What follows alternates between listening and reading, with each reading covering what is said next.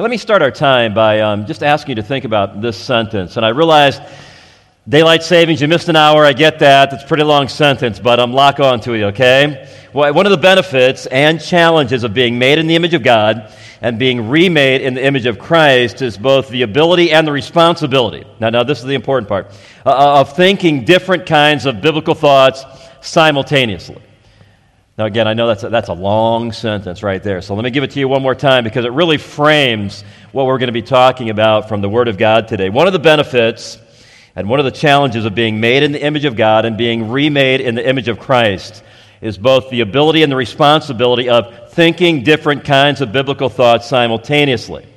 Now, if we're just going to bring that down to street level, what, what I'm really trying to say is often followers of Jesus Christ are called upon to walk and chew gum at the same time. And the fact that God expects us to be able to do that, and He enables us to do that, it says a lot about the, the, the minds and the hearts that God has created. Now, I realize you might say, illustrate that fast because I'm not sure where we're going here. Well, I, I can do that. It's not unusual at all for us to come to the Lord's house on the Lord's day and during our prayer time hear about a new baby who's been born which allows us just to immediately rejoice with that family. And then in the very next moment, hear about a member of our church or one of their loved ones who has died, which allows us to weep with that family. In fact, Paul said as much in Romans 12 15 rejoice with those who rejoice and, and weep with those who weep. And what all of us have experienced is sometimes you have to do that simultaneously which again tells us something about how amazing our God given minds are. Because I think if we went around the room, we, we could tell plenty of stories about how the Holy Spirit allowed you to do just that.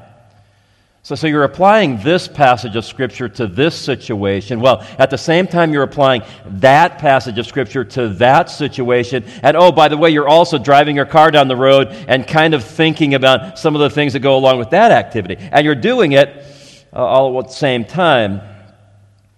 Now, now let's push it even further. Sometimes we're called upon to do that with the same event. So, for example, we all experience the, the sadness and the grief that went with the homegoing of our sister Funada. So many elements of that that, humanly speaking, were terribly sad, and we continue to mourn with her husband Neato, with their children, uh, with Arisha's parents, but at the same time doing what? Re- rejoicing in the biblical truths regarding Arissa's eternal home. Y- you could say it this way, maybe to push this logic one step further. Often in the Christian life, it's not either or, it's both and. That's why Paul said to the Thessalonians, we, we don't want you to be uninformed, brethren, about those who have fallen asleep, those who have died so that you'll not grieve as the rest who have no hope. So, so what does that mean? Yes, we're grieving still, because there's so much about that that hurts, but we also factor in mentally reasons to have hope, and we can and we must do that at the same time. Now, hopefully, we have the premise established. And one of the benefits and the challenges of being made in the image of God and being remade in the image of Christ is both the ability and the responsibility of thinking different kinds of biblical thoughts simultaneously. Now, now what happens when we wrap that into a topic like, like suffering? So, for example, suffering under an unjust government. Do we have just one responsibility there? Or do we have many that we have to focus on at the same time? So, the book that we're studying in the early months of this year has specific commands. Here, here it is 1 Peter 2 13 and 15. Submit yourself for the Lord's sake to every human institution, whether to a king as to one in authority, to governors as sent by him for the punishment of evildoers, to the praise of those who do right. For such is the will of God. If you say, I don't want to, God wants you to. For, for such is the will of God that by doing right you may silence the ignorance of foolish men. Well, what if we believe our government is being unjust in some way? At least in a participatory form of government in which we live, we can speak up in all sorts of ways. We can work toward what we believe is a more just government. But here's my question for you Does that mean we can neglect the submit yourself to your government part of the equation? See, is it either or, or is it both and? Let, let me illustrate that. This is tax season, right? The pastor's taxes are kind of complex. And so, my dear honey and I, we sent off our taxes just last Saturday. Still kind of in a bad mood about some of that, frankly. Is it possible that, that, that some of what the government does with our money violates biblical principles? I read an I shouldn't have done this. I shouldn't it should not go in the news on Sunday mornings. I read an article about the, the current status of our national debt. Wow. Eh, but we can't choose one or the other. So I can't say, well, I'm going to advocate for better tax policies, so I'm not going to obey what the Word of God says about paying taxes until the government spends all my tax dollars the way I believe is right. That would be about the quickest way to start a jail ministry that I can think of, right? From the inside. We'll visit you. So, so again, Christians have to learn the art of, of both and obeying all that the Word of God has to say about a particular topic. Later in that same chapter that I quoted, Peter raises the issue of work. Servants, be submissive. You like that submissive thing, by the way? If you don't like it now, you're not going to like what's coming. Because the Word of God says a lot about this matter. Servants, be submissive to your masters with all respect, not only to those who are good and gentle, don't miss that, but also to those who are what? A pain in the unreasonable. And I realize our our employment structures are not the same as the culture in Peter's day, but the principles carry over.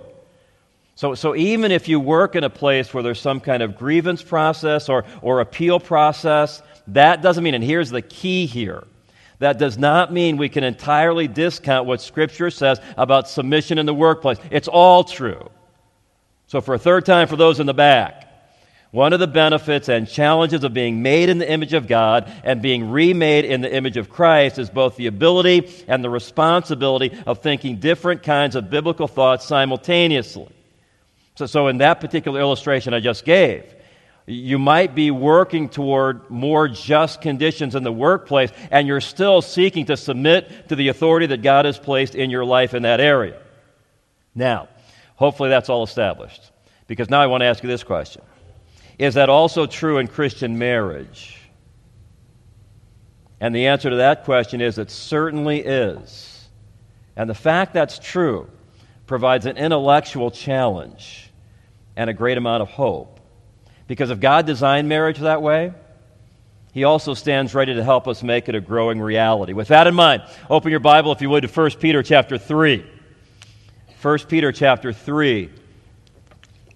That's on page 181 of the back section of the Bible under the chair in front of you, if you'd like to use that one this morning. So 1 Peter chapter 3, page 181 of the back section of the Bible under the chair in front of you. Our theme this year is hope for everyday life. And so to develop that idea, in these early months of the year, we're doing a, verse by verse study of the books of 1st and 2nd Peter. We're, we're calling this hope in everyday suffering. That's one of the things I love, by the way, about studying verse by verse through an extended section of Scripture. Nobody could say, well, the reason whatever pastor is speaking this morning is speaking on that is because he got honked off about something last week and now he's bringing it on that topic. No, no, no, no.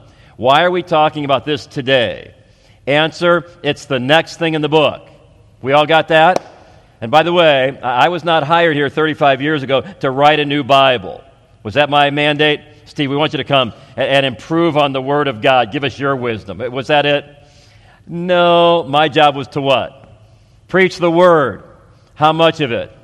All of it. I don't get in trouble around here for preaching the Word. I might get a little bit of trouble if I skip some of it. Right? Would you want to be coming to pastor to listen to pastor skip what he doesn't, what he doesn't think will be palatable to the modern mind? Uh, good, good, good, because we're just we're getting all after it, right? And I do think there are some people who are kind of like 80% Bible Christians. I'll believe 80% of it. I'll follow 80% of it, but the 20% I don't like, I'm just going to discount. Wrong. Christianity is an all or nothing proposition. And that Bible you've got on your lap is an all or nothing proposition book. Do you believe that? How much Scripture is inspired by God? You believe that? You like way believe that? Men believe that? Women believe that? All God's children believe that? All right, we're going to have fun this morning. Here we go. Here, now, what's the context? We know Peter is writing to people who have been scattered, right? Now, don't forget that. Why? Because of the persecution of the church under the wicked emperor Nero. Which is why Peter, I mean, he jumps right into that topic in verse 6. And this you greatly rejoice, if though now for a little while, if necessary, you've been distressed by, by various trials. And what we've learned is the book is intensely practical.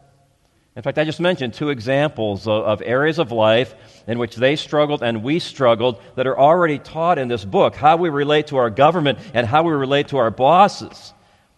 And even when you're suffering under imperfect authority in either one of those realms, there are still biblical principles we have to consider, yet you're walking and chewing gum at the same time. And then, somewhat surprisingly, in chapter 3, Paul, Peter turns his attention to Christian marriage. And so today, today we're talking about hope for wives in suffering. And Lord willing, next week, unless Jesus returns in the next seven days, at this campus, we're going to turn to husbands in 1 Peter 3 7. Now, I say, hey, I don't like that. You should have started with men. Why are you doing it in this order? Why am I doing it in this order? Because that's the order that comes in the book, right? You, we just said a minute ago we like the book. So, so now we're going to follow the order that's given in the book, right?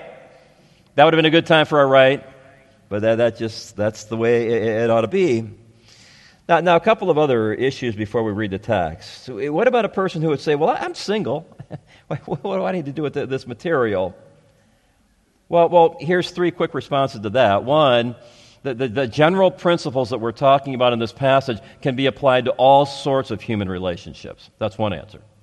Second answer is to, to pray for the people in our church family who are married, that God would help us obey what God's word says about these matters. And thirdly, there's at least the possibility for some pe- single people that God may bring a spouse across your path someday. So it, it could happen. It could happen. And I'll tell you, I've been off the dating scene for a long, long time. So maybe I don't know exactly how it works anymore, but here's what I'd do. If I was going on my first date with somebody, and we'd order up the appetizer at the restaurant, and then while we are waiting for that to come, I'd say, hey, do you mind pulling out your Bible, the 1 Peter chapter 3, and let's just go over a few things from the Word of God, because if you're not on this, then I'm not staying for the main course, okay? And by the way, by the way, some of you might say, you know, I'm a little shy. I'm not sure I could have that conversation on the first date. I actually have a solution to that. Invite me to come along. Now you're buying. You're buying if you're inviting me, and I'm pretty good at the eating thing. But but but I'll, I'll have that conversation. We just have a have a. Would that be something? That'd be a great way to well, ruin a date. A- anyway, anyway. All right, now, now, one more thing, and I realize this is going to become the, the longest introduction in the history of man. But, but admittedly, um, these verses are controversial. Honestly, a lot of this book is. But, but it raises the question well, how do we even develop a, a theology of the role of the wife? Or how do we develop a theology of the, the role of the husband? And then how do verses like the ones that we're studying, how do they fit into the process? I, I want to encourage you to know this theological pyramid. This is a very important way just to think about how do we develop our view of anything from Scripture. And it starts with the canon, and I'm going to develop it from the bottom up really quickly, and then I'm going to give you a couple of implications to guide what we're doing today. So we believe the Word of God. We believe it's inspired, etc. Building on that is hermeneutics. So what does that mean? Principles of Bible study. We, we don't just interpret the Bible in any helter-skelter way we want. There are rules of logic, there are rules of language that govern the way we interpret the Word of God. Uh, then we do exegesis. That word means leading out the meaning of a passage of Scripture. So this is not my musings about the role of the wife. You wouldn't have gotten up early for that. This is what God's Word says. And by the way, if you notice carefully the methodology that your pastors follow, if you know what passage we're going to be speaking on in advance, you can pretty much figure out what the outline is going to be before we even give it to you. Why? Because we're following the logic of the text. Look for the main verbs. That's generally how you follow the logic of the text. And so we're not giving you our ideas. We're, we're expositing the Word of God. That is the task to which we've been called. Now, building on that is biblical theology. That, that's very, very important. We're studying all that the Word of God has to say about a particular topic. So, what does the Word of God say about the role of the wife from beginning to end? What does the Word of God say about the role of the husband from beginning to end? And we're not going to be afraid of any of it.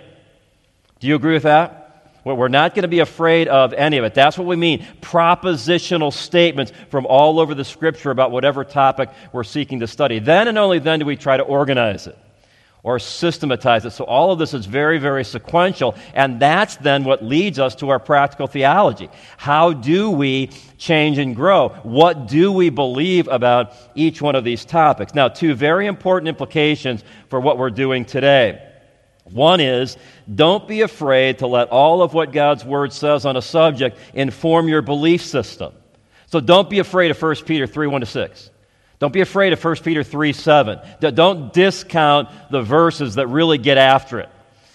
Uh, over 20 years ago now, we were making some transitions in the way we were doing music and worship here. That was an interesting time in my life and ministry for sure. And I remember what one of our members said to me. We, went, we did 12 weeks through an entire summer on worship and music. And one of our members, who came from a pretty conservative um, church background said to me in the middle of that, hey, let's just not be afraid to be biblical. Even if it requires us to make some changes, let's not be afraid. That, that is a great statement. Let's not ever be afraid to be biblical.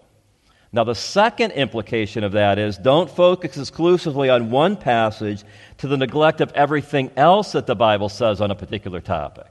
So, what I'm going to be saying about 1 Peter 3 1 to 6 this morning, the unity principle, it has to be able to bear the weight of the rest of the Bible. Now, with all that in mind, you ready? We're going to read this important passage of Scripture together. 1 Peter 3, beginning in verse 1. In the same way. Now, that's a very important transitional phrase. Remember when we were studying chapter 2? I was here a couple of weeks ago, and I was at, at the, the um, transition from chapter 1 and chapter 2. And we spent some time talking about the first word in chapter 2, verse 1, which is what? Therefore. And we spent time talking about what the therefore is there for.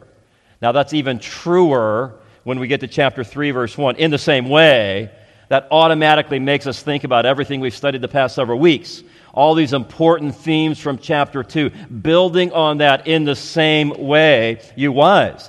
Be submissive to your own husbands, eh, so that even if any of them are disobedient to the word, they may be won without a word by the behavior of their wives as they observe your chaste and respectable behavior. Your adornment must not be merely external, braiding the hair, wearing gold jewelry, or putting on of dresses, but let it be the hidden person of the heart, with the imperishable quality of a gentle and quiet spirit, which is precious in the sight of God. For in this way, in former times, the holy women also who hoped in God used to adorn themselves, being submissive to their own husbands, just as Sarah obeyed Abraham, calling him what? You still with me? Calling him Lord. And you become her children if you do what is right without being frightened by any fear. What a fascinating passage from the Word of God. We're talking this morning about hope for wives and suffering. And now I want to just walk down through the argument of that text looking for three actions to guide wise when times are hard.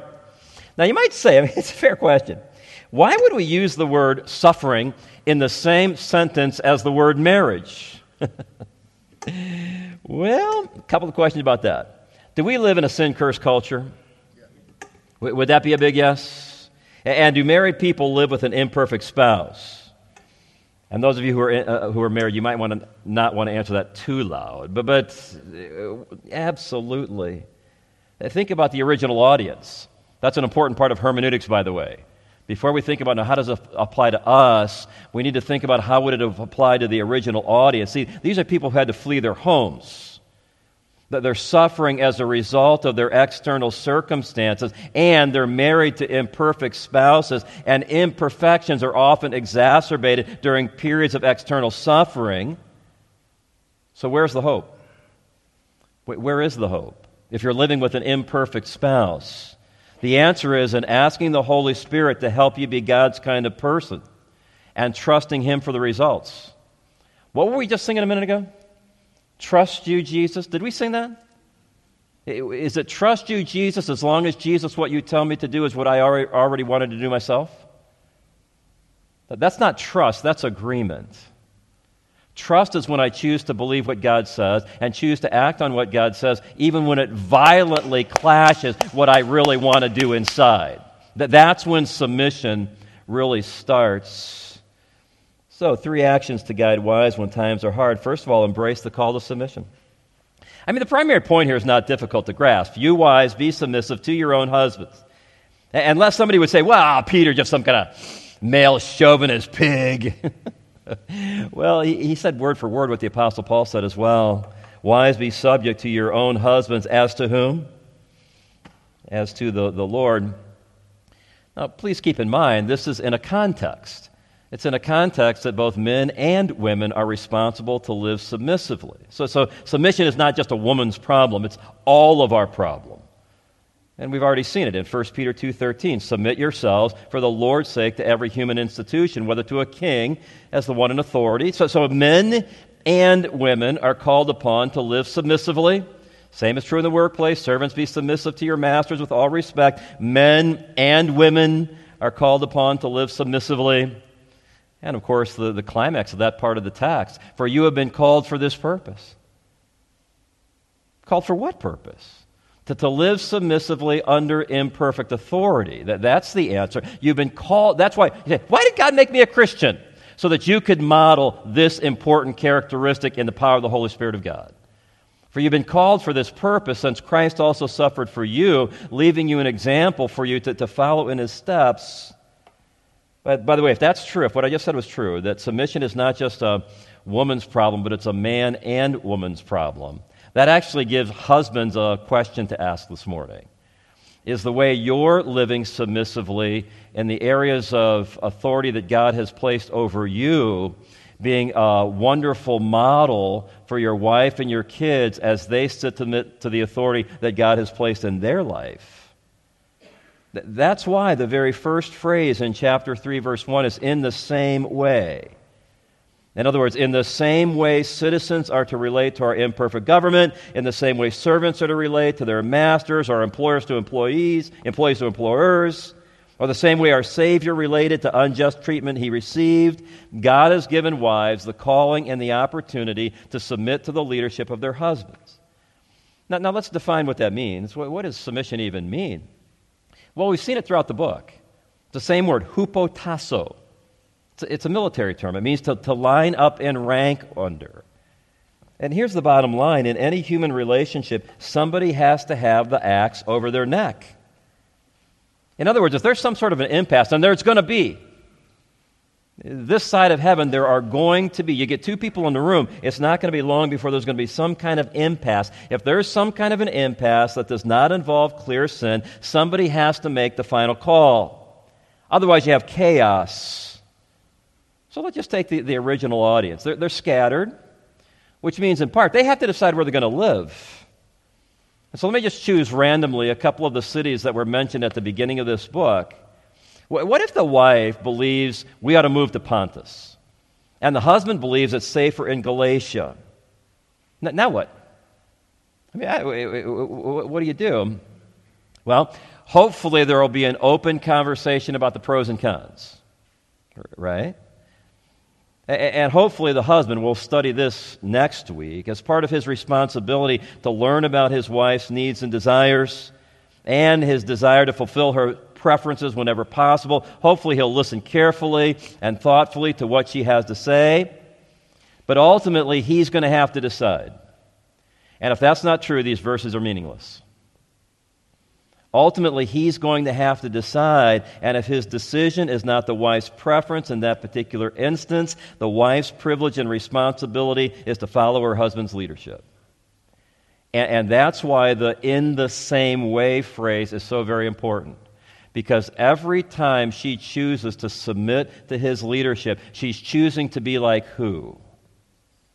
She's choosing to be like the Lord Jesus Christ. And while being reviled, he didn't revile in return. While suffering, he uttered no threats. But he kept in tr- I will trust you, Jesus. We sang it. We sang it. Do we believe it? But kept entrusting himself to him who judges righteously. Now, here's a question is this in the Bible because the husband's opinions are already, always better than the wife's? Is that what it is? Absolutely not. A stunning verse in the New Testament, which would have shocked a New Testament audience, is the essential equality between men and women. That There's neither Jew nor Greek, there's neither slave nor free man, there's neither male nor female. Listen to that. For you're all one in Christ Jesus. That's why, oftentimes in Christian marriage, by the way, the wisest thing a husband can do is delegate all sorts of responsibility to his wife in areas where she's just more gifted. I know a number of wonderful Christian couples where the wife handles all the finances. And the husband would just say, She's better with money than I am. And that's not a matter of him abdicating his responsibility, nor is it a matter of her usurping it. It's just an agreement that they have come to. Now, I also assume this goes without saying. We're not talking about a husband asking a wife to do something that's clearly sinful. No. No human entity has absolute authority. That's why Peter also said, this is Acts 5:29, we have to obey God rather than men. So let me here, here's a couple of illustrations about that one. Let, us go back to taxes. I got taxes on the brain. Um, I'm just going to leave that alone. But anyway, let, us just say that a, a, husband and wife file their taxes jointly. And, so let's say that the husband has prepared the taxes or had somebody prepared the taxes but he's clearly lying. So he's lying about the amount of charitable contributions in order to get a higher tax deduction, and the wife knows they did not give that much money to charitable organizations last year. He signs it, dates it, slides it over to his wife, and asks her, or worse, tells her to sign it. Would 1 Peter 3 1 to 6 mandate that she has to sign a fraudulent tax return? What's the answer to that question? Thank you. I got some no's. It's interesting, most of the no's were female. But, but anyway, that's all right. That's all right. The guys were, the guys were praying about it, but they were to they were to lead here momentarily. the answer to that is no, right? All God's children agree with that? The answer is no, no, no, no, no, no, no. Okay, that's a, that's a pretty easy one. You want a harder one? You want a harder one? By the way, I'm leaving the country in the morning, and so that's, that's why I'm just, just going to get in. everybody all wound up I'm going. But, but anyway, here we go. And you may not agree with me on this one. That, that, that's right. This is, a, this is an illustration. You don't have to agree with my illustrations. But, but what if? What if a husband wants to start a new business? But in order to do so, the couple's going to have to withdraw all their money that they've saved for retirement. They're going to have to mortgage their house to its limits. They're going to have to empty all their savings accounts. In fact, the husband is asking the wife to go ask her parents for some sort of an unsecured loan and the only way this is going to work is if the wife will sign every one of those documents, taking all the steps that I just mentioned. Does 1 Peter 3 1 to 6 mandate that she has to sign that? Now, again, I, you might not agree with me on this, and, and we probably need more specific facts, but I would not say the answer to that question is yes. I do not believe a wife is mandated to, to get on board with any crazy idea that her husband might come up with. And you say, well, why? At some point, it becomes a matter of financial stewardship for her. And that's why something else about this, if you say, my husband and I, or my wife and I, we're at an impasse right now, what should we do? Get more counsel. There's all kinds of people around here who would be happy to sit down with you and try to help you apply the principles from the Word of God to the specific situation that you're in. And please hear me. There is absolutely nothing wrong with admitting that you need some help. I've needed counsel on how to be a better husband. I've needed counsel on how to be a better father. I've needed counsel on how to be a better pastor. I've needed counsel on how to be, I just fill in the blank. Honestly, I don't know too many people who haven't. But, but I know this if, you're commi- if you say, I want to know what God's will is in this matter, I want to open my heart to apply all of God's word in what we're facing, and I'm going to get some help, I believe the Holy Spirit of God will help you come to the right answer on that particular matter. Don't be afraid of asking for help. Now, here's the next question Well, what if the husband's not behaving in a very godly fashion? Great question. That's clearly articulated in this passage. In the same way, you wives be submissive to your own husbands, so that if even any of them are disobedient to the word, what, what does that mean? That they don't yet know the Lord. They're unbelieving men. They may be won without a word by the behavior of their wives. Now, let me just ask you again, don't be afraid of the Bible. What does without a word mean? Okay, I'll say without nagging right? Without constantly focusing on his failures. And by the way, if you say, I'm not sure I like that, well, let's hear what Paul has to say about that. And a woman who has an unbelieving husband and he consents to live with her, we'll come back to that in a minute, she must not send her husband away. Why? For the unbelieving husband is sanctified through his wife. How's that true? You put your husband in the best possible position to become a follower of Jesus Christ because he's observing your godly behavior every day. And it gets even more powerful. The un- and by the way, that's true if you change genders. The unbelieving wife is sanctified through her believing husband, and then for otherwise your children are unclean, but, but now they're holy for the exact same reason. You could say it like this Biblical submission has a powerful apologetic value. And we have men and women in our church family who are in that situation where they're married to somebody who doesn't know the Lord. But the unbelieving partner is pleased to dwell with their Christian spouse. What does that mean? At a minimum, committed to a civil monogamous relationship, and our brothers and sisters in that situation are doing the very best they can to be a godly spouse, even when it's hard. Why? There's at least three reasons. They think that pleases God, that's the goal of their life. They believe that helps them become more like Jesus Christ, and it puts their spouse and their children in the best possible position to repent and believe in Christ themselves. And I would encourage you to have a special place in your heart for brothers and sisters in our church family who are in that situation. And do all that you can to encourage them as they're seeking to do what God wants them to do. Now, What's the caveats? We're certainly not talking about any kind of physical abuse. And the exact nature of the conditions in the home have to be evaluated on a case by case basis to determine whether or not is that unbelieving person really pleased to dwell with his spouse. And that doesn't mean he, he's willing to occasionally come home, but he wants his Christian wife there to cook his meals. I'm not talking about that. So that's why this has to be determined on a case by case basis. Now, here's a very, very important point historically. When my predecessor came here, Bill Goode, nearly 50 years ago, know, this church is 59 years old. Pastor Goode came here nearly 50 years ago now. He led this church to adopt a two grounds for biblical divorce position that was very controversial during those days because most conservative churches held to a no grounds for divorce position. In other words, you have a passage like 1 Peter 3 1 to 6, and that's all you have. Pastor Goode did not believe that.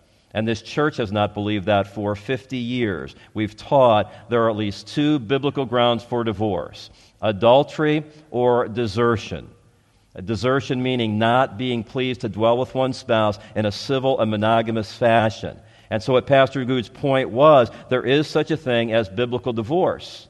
And not only was that taught in this church, he and Doc Smith traveled around the Midwest, encouraging other churches to consider all that the Word of God had to say about this subject. And some of them were, or some people criticized him and criticized this church. And they said, well, you guys have a weak view of marriage. They said, no, it's the opposite. Mandating that a person stay in a marriage regardless of the treatment he or she is receiving, that's the weak view of marriage. And times, now just think about that historically. Nine times out of ten, that position favored who? It, it favored the wife who was in a situation that was difficult, and it's not always true that that person has to stay in that situation regardless of the treatment that she or he is facing. Now, that takes us back, though. Say, why did you introduce this message the way you did? It takes us back to what we said at the very beginning. Christians are called upon to think different kinds of biblical thoughts simultaneously, which means this what can't be done. And I'm here, you say, why are you giving, making this emphasis? Because I'm hearing this in certain circles. What can't be done is a husband or wife saying, because I don't think my spouse is doing right, therefore I don't have to do right either.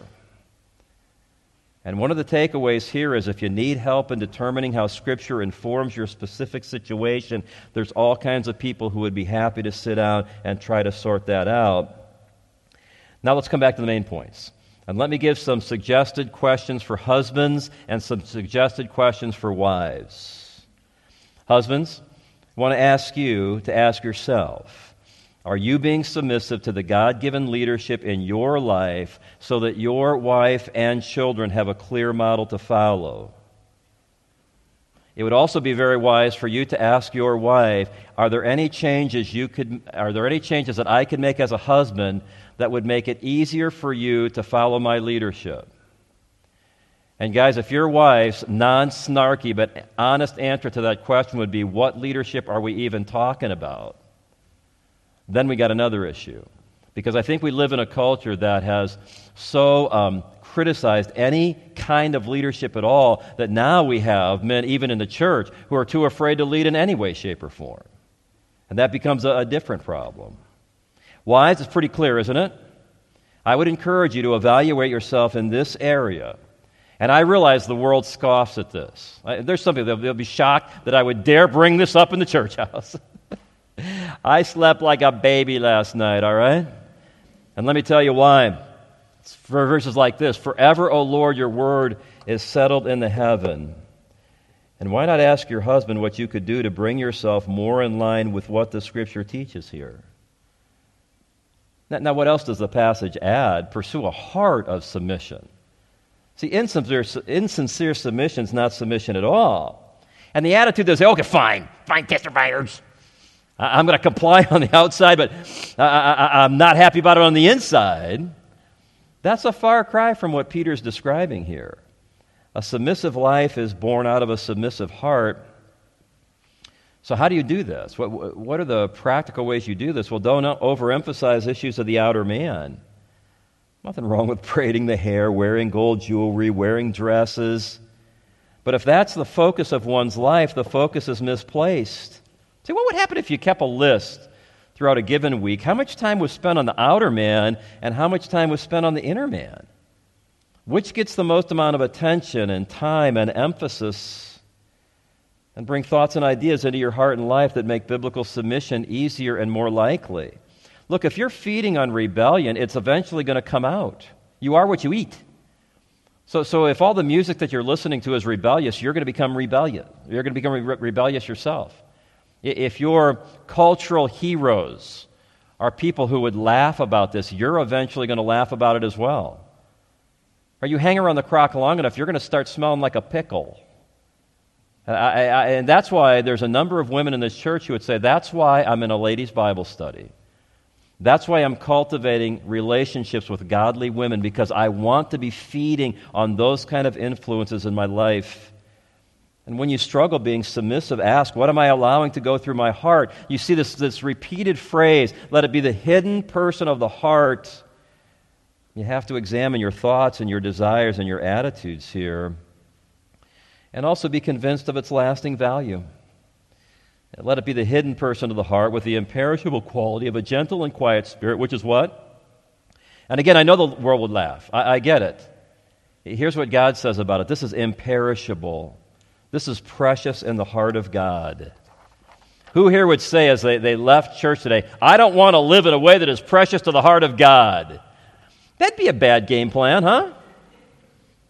I would suggest the exact opposite. And I understand. You know, when we built this campus, when people figured out what we meant by faith, west, you say, why do people set their hair on fire for this whole development. Pro- Why was it one of the most controversial development projects that's ever been proposed in the history of West Lafayette?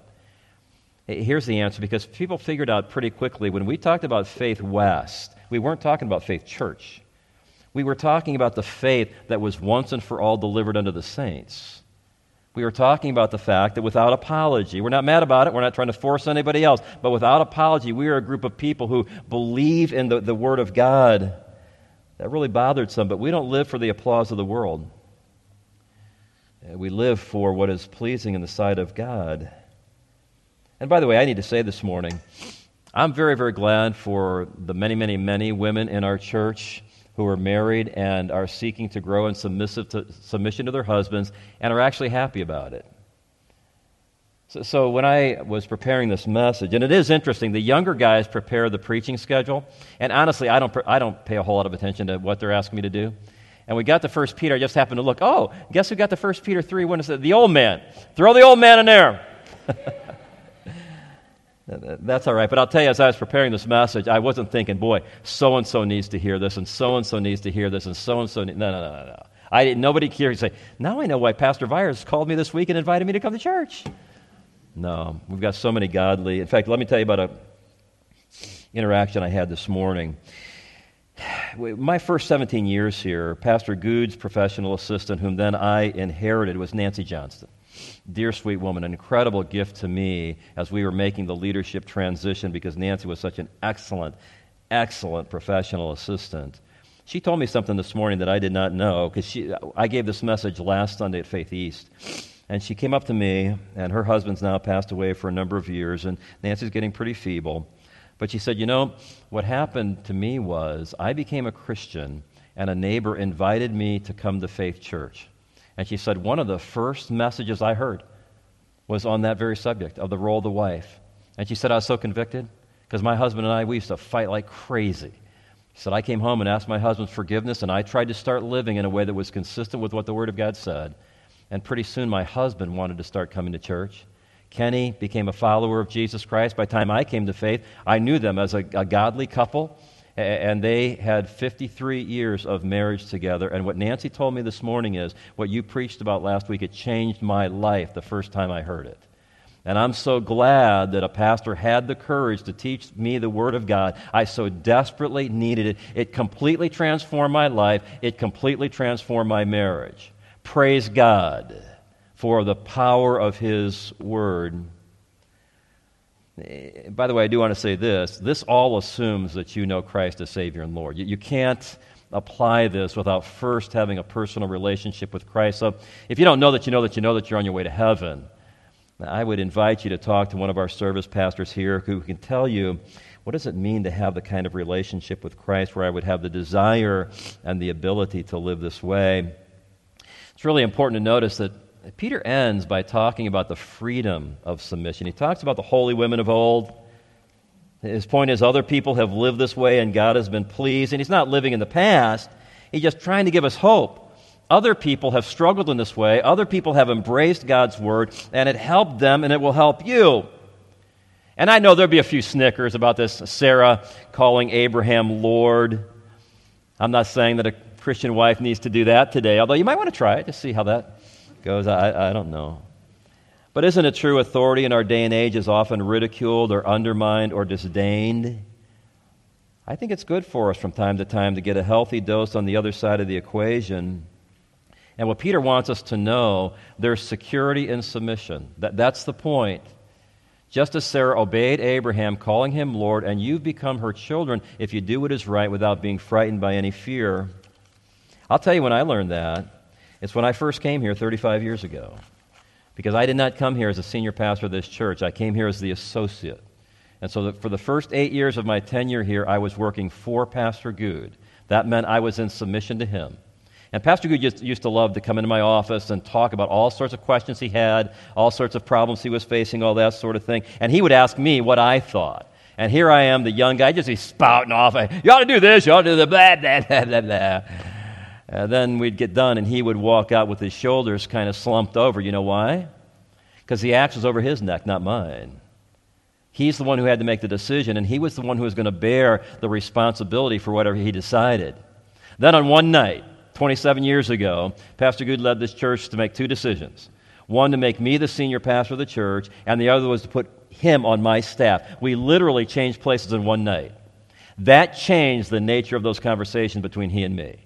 He'd come in, we'd be talking about something. I'd be asking him questions. Yeah, yeah, yeah, yeah, yeah. Then he would just sprint on out of there without a care in the world.